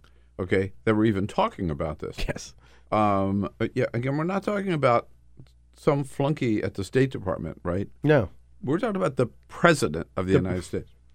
Now, on top of that story comes the Washington Post story. Yeah. That, and of course, they're related, which is again a question questionable presidential act that I think there've been five meetings between the president and the, the two presidents, and that Donald Trump has gone out of his way to make sure there is zero record kept of Yeah. anything they talked about, and in some cases, not even having anybody in the room. And in one case, extreme case of telling the interpreter to destroy his notes, right? Yeah. And what's that all about? I mean, it's sort of the reverse Nixon. Right? He's, he's making sure there's no records. Yeah, right, Uh, right. And you know, I, I, I, you know, there's a lot been some debate within sort of the foreign policy world about, you know, I, I was in a lot of meetings with translators, and they're professionals. You know, they're there to, to provide a service, and then so, you know, some people saying, okay, we don't shouldn't really pull them in front of Congress because then it takes their sort of independence away from them. In my view, is this is about witnessing a potential crime that we know the president is is now under has been under a Mm. counterintelligence investigation. So when he's meeting one on one with Vladimir Putin, he's but from a criminal standpoint, uh, potentially meeting with his chief handler, with the president Yeah. of Russia, and so uh, that has to be considered. And so this is more about investi- uh, interviewing someone who may have witnessed a crime. Now, maybe So isn't it Mueller's job then, not Congress's job? yeah, and I don't think we know if Mueller, um, ha- you know, I don't, I, I, I haven't seen reporting that, that said Mueller hasn't talked to that person. Um, but Congress has a role here, and I, for a long time, have, you know, what we, you know, when I sort of started went on sort of a, a long soliloquy about uh, about the origins of the counterintelligence investigation. Let's be clear. For the last two years, this has sort of been known. You know, when when James Comey did that hearing on March twentieth, and what was the Republican Congress's response? Was basically to just you know batten down the hatches and try to cover up for the president, try to attack the investigation, attack the FBI. Yeah. Congress has a re- has an, a very important role in both uncovering what happened and explaining it to the American people. This is not all about law enforcement. This isn't all shouldn't all be on Mueller's shoulder shoulders from kind of a law enforcement perspective. That's why we have a co-equal branch in mm-hmm. the U.S. Congress, and so I think it is paramount that Congress start actually doing real oversight, conducting public hearings so that the American people can uh, can learn and see what happened. That this isn't all behind closed doors. And so I think Congress has a real role in in getting to the bottom of this, especially when it comes to maybe more politically charged issues. You know, probably what this interpreter is not going to reveal any crimes that oh Trump and Yeah. Putin were talking Right. and they were talking about oh how they had an intelligence relationship, but there's real policy thing uh, implications at stake from this from their potential relationship. So- Well, of course, um, Saturday night, um, uh, Donald Trump wanting to uh, set the record straight, um, talked to that uh, hard-hitting journalist uh, Jeanine Pirro Mm-hmm. uh, about this. Uh, she uh, asked him whether or not, uh, directly, right? Did you now or have you ever worked for Russia? Are you now or have you ever worked for Russia, Mr. President? I think it's the most insulting thing I've ever been asked. I think it's the most insulting article I've ever had written. Uh, and if you read the article, you'd see that they found absolutely nothing. He doesn't really deny it. No, he doesn't. He doesn't deny it, and it's sort of the classic liar's tact, right? You're asked something, and you you sort of say, "Oh, this is just ridiculous," and it, you just sort of move on, and you don't actually address the actual question. Um, and in some ways, I think it's a I think it's uh, likely a tell. Um, but I think the fact that he felt that he needed to go on television on Saturday night and do damage control, and that Fox even felt compelled to sort of, um, uh, you know, Fox, one of their TV personalities at it's a show, uh, you know, evening show, to ask him about this. I think, I think there's real concern, probably, you know, uh, within not only the White House but within the Republican Party now about w- what have we actually been protecting. Um, and they got to be kind of worried about that. Right, so um, the question then becomes, what does Putin have on Trump? I mean, it becomes that. That's we we kept asking that question Yeah. during the campaign. Uh, last night, just um, preparing for today, I, I was looking online at Trump's statement. If you go back and read Trump's the collection of Trump's statements about Vladimir Putin, which Yeah. CNN had put together, I mean, he praises this guy over and over again. What a genius he! Well, of course, Putin called him a genius, which of course he'll, he's forever grateful. But he calls Putin a strong leader. He's a better leader than Obama. I can get along with him. Yeah, at all the time when everybody else, like during those debates, was on on stage, all the Republican candidates dumping on Putin. Trump went out of his way to praise him, and we kept asking here on the show, what, what does Putin have on Trump? Yeah. Do we know? No, we don't. I guess, So huh? we we don't know. I mean, I let me just say, you know, his statements were, were the first red flag. His consistent praise of, Yeah. of Putin, and it's you know he's only really been consistent about three policy issues since he sort of reemerged in public life. You know, he's been anti-trade, anti-immigration, and pro-Russia. And I can tell you, while I was in government, Republicans and people who I work with, who I know are Republicans, but they're good government, uh, you know, employees, uh, were like, "What is up with his sort of praise of Putin, praise of," and it was really odd. And so, what does Putin potentially have on Donald Trump? You know, I think there's multiple different spheres. Yes, there is potentially a compromising sex tape that has b- been alleged by the dossier. Is that unbelievable? Well, given his his his proclivities, his actions, the fact that he's you know, the whole story with the National Enquirer and Stormy Daniels, I think Yeah. that's eminently believable. Then there's his businesses where he was actively trying to cu- cultivate the Russian buyer, the Russian consumer. And you know how do do- how does Russian money flow?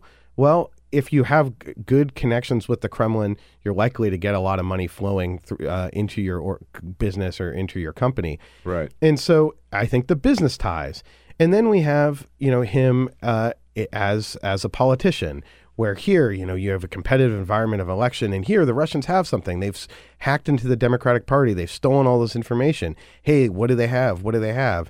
We can work with them. They can help us you know, I think in every sort of facet from his personal life, his business life, and to as a political operative, you see someone who's very corruptible, who is essentially corrupt, and when offered a corrupt deal, you would think would be inclined, potentially inclined to take it. And so, so it may not be anything mutually beneficial arrangement where, hey, tell us what's happening in your bu- bu- uh, buildings. We want to follow this Russian oligarch or this uh, uh, Russian person when they when they're coming and going. Can you let us know?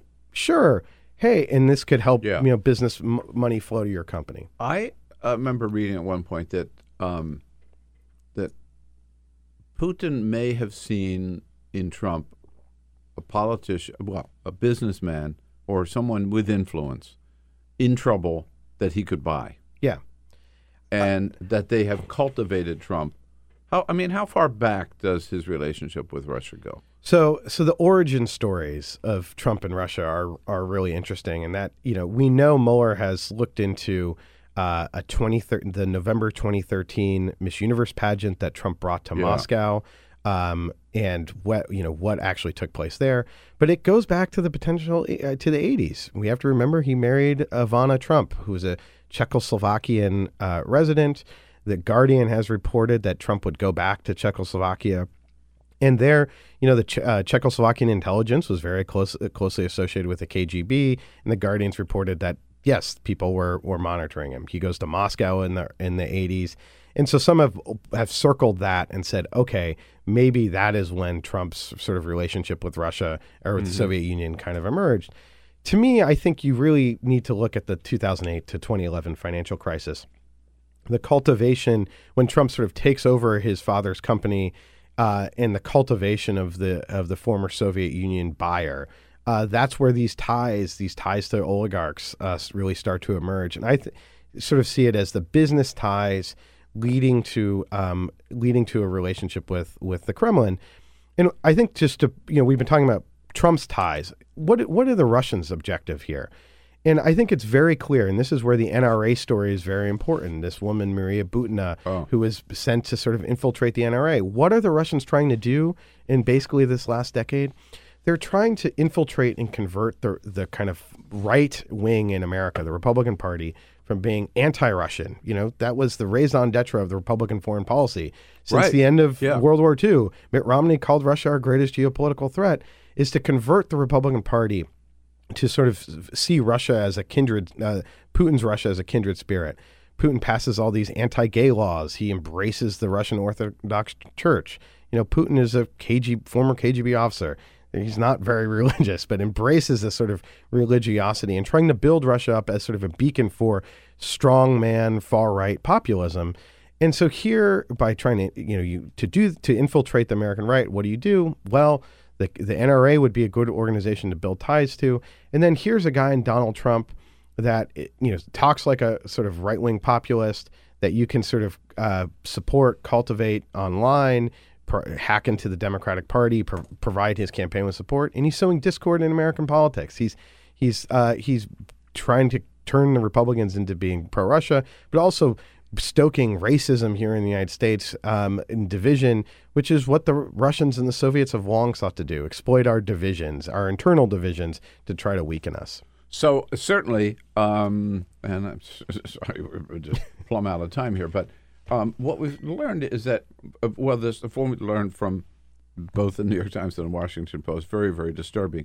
But whatever the questions are, I guess, this relationship between Putin and Trump has certainly benefited Vladimir Putin Uh, it- and Russia. I mean, extremely. You know, he was looking at being isolated uh, by a Clinton administration, by a more forceful policy towards Russia that was really going to kind of uh, box him in. And instead, nothing has really happened to him for this this uh, uh, uh, attack on American democracy. It's really uh, quite quite unbelievable. And I think just real quickly where this is headed, you know, I think Mueller's looking at crimes that he can prove definitively proving that someone has been an asset or an agent of a foreign power is is very difficult in a criminal sense and this is part of the reason why we need open congressional hearings to kind of explore some of these details to go uh, and explore this subject for the american people so they have a fuller picture um, and not just what he can legally prove in front of a jury in front of a, a judge Uh, I think we can count on uh, Jerry Nadler and Adam Schiff to uh, provide those. Yes. Uh, Max, thanks so much. Yeah, you're really on top of this stuff. It's really great. Um, Max Bergmann at the Center for American Progress, AmericanProgress.org. Yes. Correct? Follow that.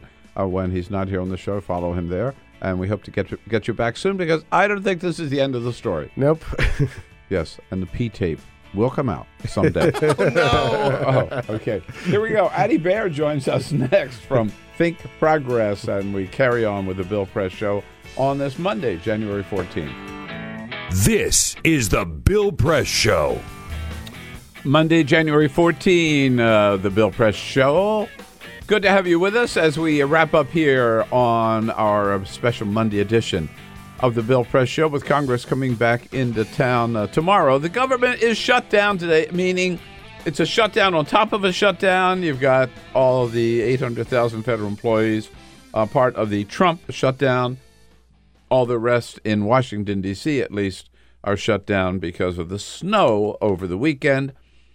But uh, didn't stop us. We are here with you and brought to you today by the American Federation of Teachers, the AFT.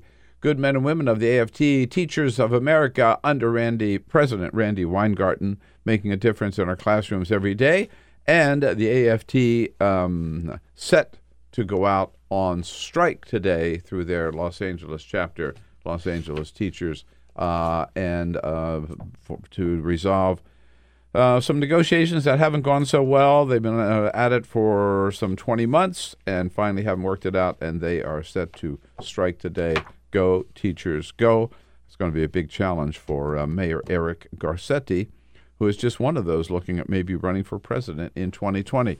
Uh, let's go back to the news of the day and this shutdown with our good friend Addy Baird, political reporter from Think Progress. Hello, hello. Hello, hello. You came. You came prepared for the snow. Of huh? course I did. Yeah.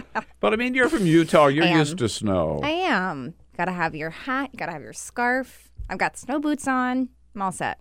There, there you go. Can't can't stop you. Uh, so today we are now in the longest uh, shutdown ever, the Trump shutdown. Uh, today is the beginning of the fourth week and day twenty four. Mm-hmm. Um, any end in sight?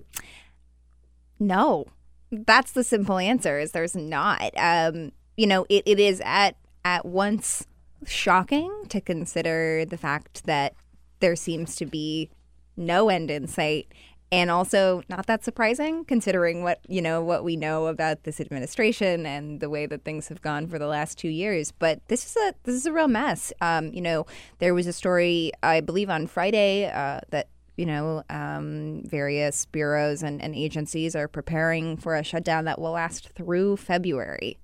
Um, Why isn't there more outrage, more people more upset about it? I feel people are increasingly becoming upset by this. I think it's a little bit hard for people to grasp um, in in some ways, which is only to say that um, I think a lot of this problem is is uh, seems like and and is covered like it is uh, affecting DC only.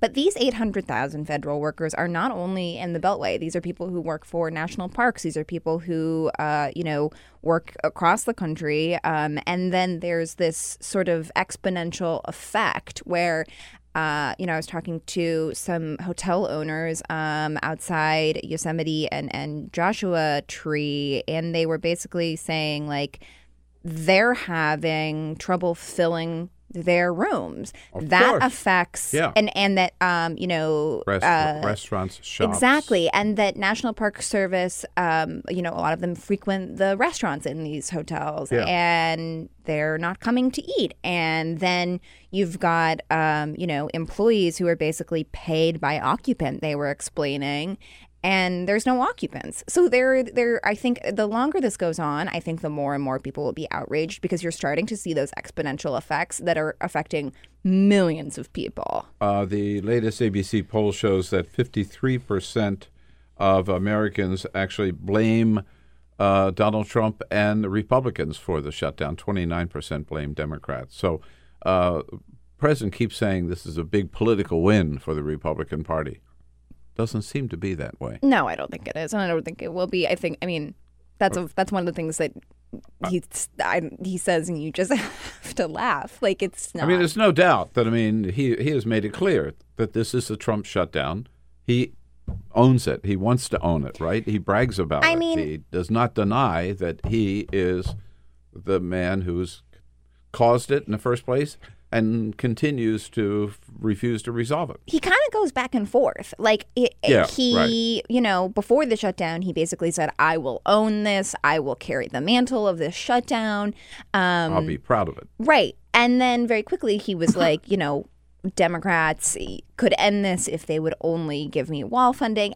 But I think to your point, he has never acted embarrassed about this. He has never, um, you know, he basically has painted the furloughed federal workers as if they were on vacation. And he doesn't seem to have any empathy for them. He doesn't seem to have any concern for them. Um, he doesn't really seem to be bothered at all by the effects of this shutdown. And in that sense, like this is his. He's he's not apologizing. He's not expressing any empathy. He's not expressing any concern. In Miami and in Houston, um, they had to shut down uh, a couple of terminals at the airport because not enough TSA workers or too many TSA workers stayed off the job. I don't blame them. They're not getting paid. It's a tough job. Um, take a lot of crap from people like me going through the airport, um, and um, long hours. Uh, and uh, so they've just said, "Hell with it. I'm not going to come to work." Right? Right. And Now, if- legally if, that happens more, air traffic, like I was talking with one of them, air traffic controllers. What if they stayed home? oh, it could be a disaster. And that is, I think, the thing that really could turn up the dial of Absolutely. outrage. That's why I hope they do Um, stay home. Air traffic controllers and TSA. You have my permission, my plea. Stay home from work. Do not go to work. Shut this. Shut the airports down. And then and we'll see how fast the government they reopens. can't strike. There, you know, there's like, Yeah, you know, right. Because, but uh, Thank you, Ronald Reagan. they can take sick days. Like there's there's Yeah. ways to, and honestly, I think that this, like you said, this could be, this could be the biggest story of the shutdown. Um, and uh, so you've written about. I mean, for Donald Trump, he's he's put himself in a box, right? Okay. Right. That he has to win, right? He can never admit he was wrong. Can never admit defeat. Can never uh, ag- ag- admit that he agreed to some compromise, right? It's got to be a total win for him. Uh, but he's dealing with a different Congress than he was last year. So how can he win this? He's been saying, I can win it. And maybe it's the only way out. Is it the only way out? An emergency declaration. And if so, why hasn't he already done it? I think that my prediction for how this is going to end, um, should it ever end, um, is that Trump will basically spend um, other border spending, you know, for reinforcing barriers that are already uh, on the border, for other kinds of, you know, border security as his win. He'll he will he is so shameless about saying like, no, this is what I asked for all along, and people like me and you can say, no, it's not. Like we can, you know, here's where you said that this isn't what you wanted, but you know, it doesn't actually matter to him. and so my guess is that eventually he will spin border security spending that is not $5.7 billion for a wall as exactly what he was asking for all along, and he will get a win. I don't, as, as for the emergency declaration, like, I don't know. I think if it was going to happen, it would have happened already. Um, and well, we were told, in fact, members of Congress were told. I was down at the Congress Thursday evening at a reception, Uh-huh. talked to a lot of members and Democrats all, but they'd been told that Friday the president was going to declare the emergency declaration. And it, it's the reporting seemed to Right. indicate that the White House was moving in that direction. T- Trump was talking about it more and more. Pence was talking about it, uh, but it didn't happen. Right. And I don't know. At this point, it's one of those things. Occasionally, um, you know, you'll see reporters break big news about Trump, you know, deciding he's going to declare an emergency, uh, a state of emergency, or you're going to, you know, what he's going to say in a speech or who he's going to fire. And they will give the caveat that, like, nothing in this White House is official until it is official, like until it comes out of the president's mouth, because he changes his mind so quickly at the last minute. Like he, I think this this emergency declaration is sort of the perfect example of that. Like there's something happening in the background here where he has basically decided that the state of emergency declaration might not get him exactly what he wants, might make this worse, might make him look bad when he doesn't, you know, just drop billions of dollars from the sky for a wall.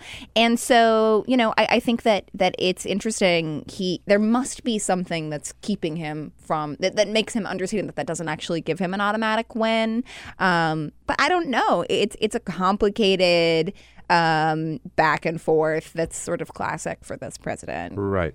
Uh, in the meantime, um, the Trump shutdown, uh, he's able to pull it off with the um, active assistance of Republicans in Congress in the Senate, at least starting with starting with Mitch McConnell.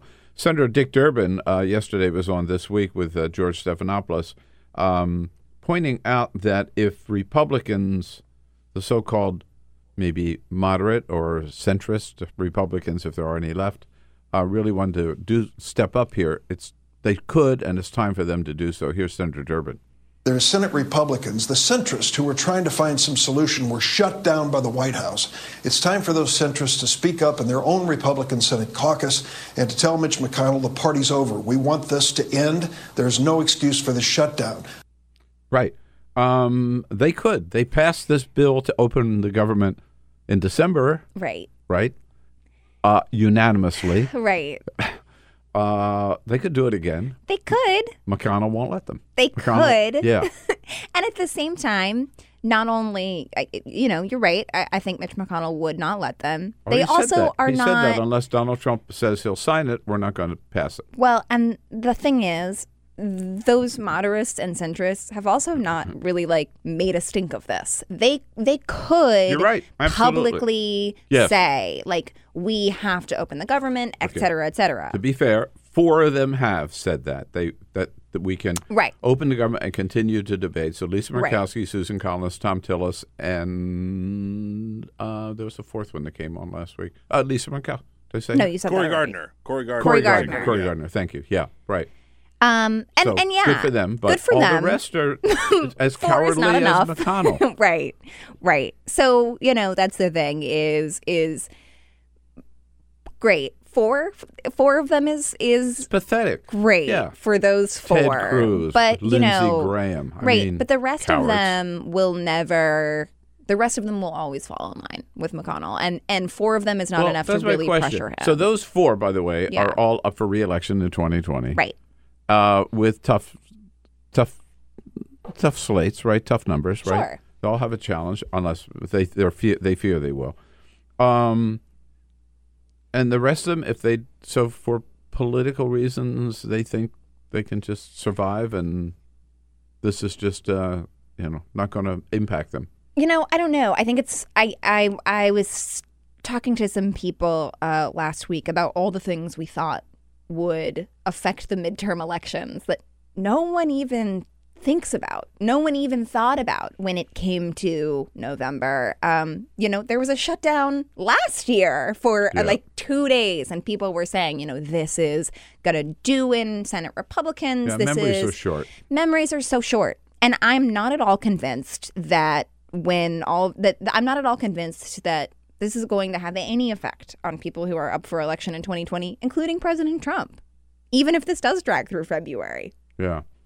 I had to get a, I got a kick over the weekend of Trump. I mean, he's just like this madman in the White House with his iPhone, you know, that won't stop tweeting.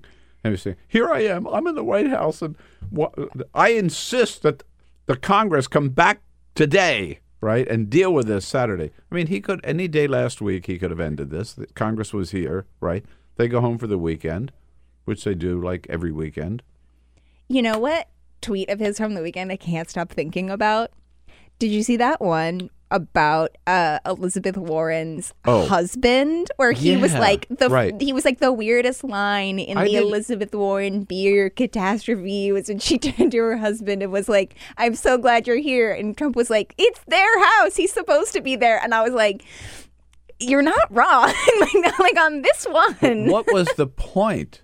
Well, I it's I must admit I did not understand that tweet so at like all.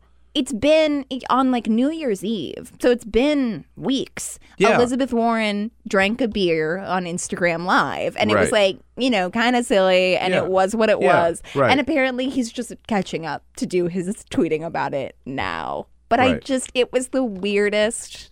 It was the weirdest weekend in Trump tweets. No, I saw that and I thought first of all I knew that that the one I remembered happened a long time ago. I don't thing. think it's. I don't think she's done it. I maybe I'm wrong, but you know, this is. I think he is referring to Peter, her drinking a beer. It's Like right, that was a that was like two weeks ago, right? Yeah, yeah, Yeah. right. Okay, and I'm so glad you're here. But yeah, and then so Trump has to tweet out. Yeah, of course. Where else would he be? He's her husband. But it made me yeah. laugh. Well, where's so Melania, dude? Yeah, right. Yeah, Yeah, she was yeah, in Mar-a-Lago without you, happy as a clam. It's you know he he knows where to pick fights. I'll give Trump that. I shouldn't say all the time, but like he does know where to pick fights. Like he knew to pick a fight with Jim Acosta. He knows to pick a fight with Elizabeth Warren. He knew that the presidential election of 2016 had absolutely nothing to do with policies and purely about Donald Trump picking a fight with Hillary Clinton. Right? Like he he does sort of get that. And that's my biggest concern for Democrats in 2020 Yep. and is that like you can't you can't let you you cannot fight the fight that he picks. You can't fight on his chosen ground. You can't and that is for as much as I, I think Elizabeth Warren is a very smart woman and an absolute policy genius, uh, the DNA test is is proof not only that she's not really listening to native communities and also it was her fighting on his chosen ground.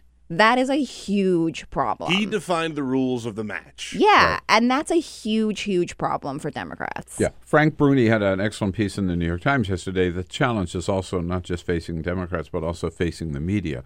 Are we going to fight on his grounds? Are we going to respond and report on every tweet? And the answer is no. Absolutely. We should not. Because that's exactly what he wants to get us off track and talk about his tweets. Uh, but that's a real a real challenge. So you raised uh, 2020 uh, as a political reporter for Think Progress. Um, we had some activity, some action over the weekend on the 2020 front. It's Uh, time. one expected and one unexpected. I, I must admit, every time I made up a list, Tulsi Gabbard was never on my list. Where the hell did that come from? I said to someone over the weekend, I was talking to a friend of mine, and I said, Who is Tulsi Gabbard running for other than Tulsi Gabbard? And the answer is nobody. No one, no one except for Tulsi Gabbard wants Tulsi Gabbard to run for president. Yeah, I mean, who's her team, right? What is her constituency? I mean, Twitter what- bots? Like that's like like there's no you know and and of course it is January of 2019. Um, at, you, you I we all know Sure. you can't write anyone off. That Yes, said, you can. Yes, you can. Her. Tulsi Gabbard is not I'm, I'm, uh, going anywhere. Right, right. I mean, I- I doubt that she'll ever officially enter the race. I mean, right, and I don't think she'll ever really be on the debate stage. I don't, and and I even hear myself say this. I think of the things that we said in 2016, but Tulsi Gabbard is not Donald Trump. Tulsi Gabbard is not, you know, Tulsi Gabbard. And, and for any of your listeners who are not familiar, Tulsi Gabbard is an enigma. She's a very very progressive domestic policy uh you know person she's kind of sanders-esque in her Right. domestic policy and she has and she resigned from the DNC in order to support Bernie exactly Sanders. Yeah, and so that was No. sort of her that was sort of Yeah. her rising star moment um, tulsi gabbard has a history of homophobia uh, which has really come to the fore, um, and that's obviously unacceptable for a Democratic presidential candidate. And um, she has her foreign policy is questionable is an understatement. She has a long history of, uh, you know, sympathizing with authoritarians and fascists, um, including Bashar al-Assad, al-Assad Right. in, in Syria, and you know, it's completely unsustainable. It's it's sort of it's unacceptable. It's it's really bizarre. the uh, the person, other person who did jump in with both feet, uh, Julian Castro, former mayor of San Antonio. He did so in San Antonio, in his home district. Here he is with his uh, grandmother standing right there. When my grandmother got here almost 100 years ago, I'm sure that she never could have imagined that just two generations later, one of her grandsons would be serving as a member of the United States Congress, and the other would be standing with you here today to say these words I am a candidate for President of the United States of America.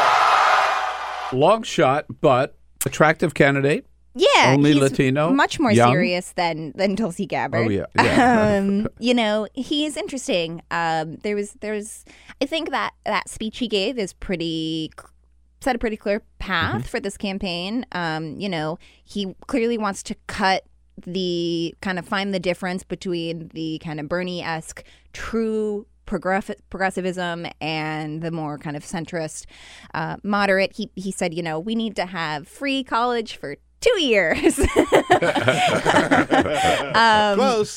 Yeah. you know, and so Good there's start. this there's this right where you're sort of like, okay, and and frankly. I think that he could really speak to some people. I think that he he might be able to develop a real constituency. Yeah.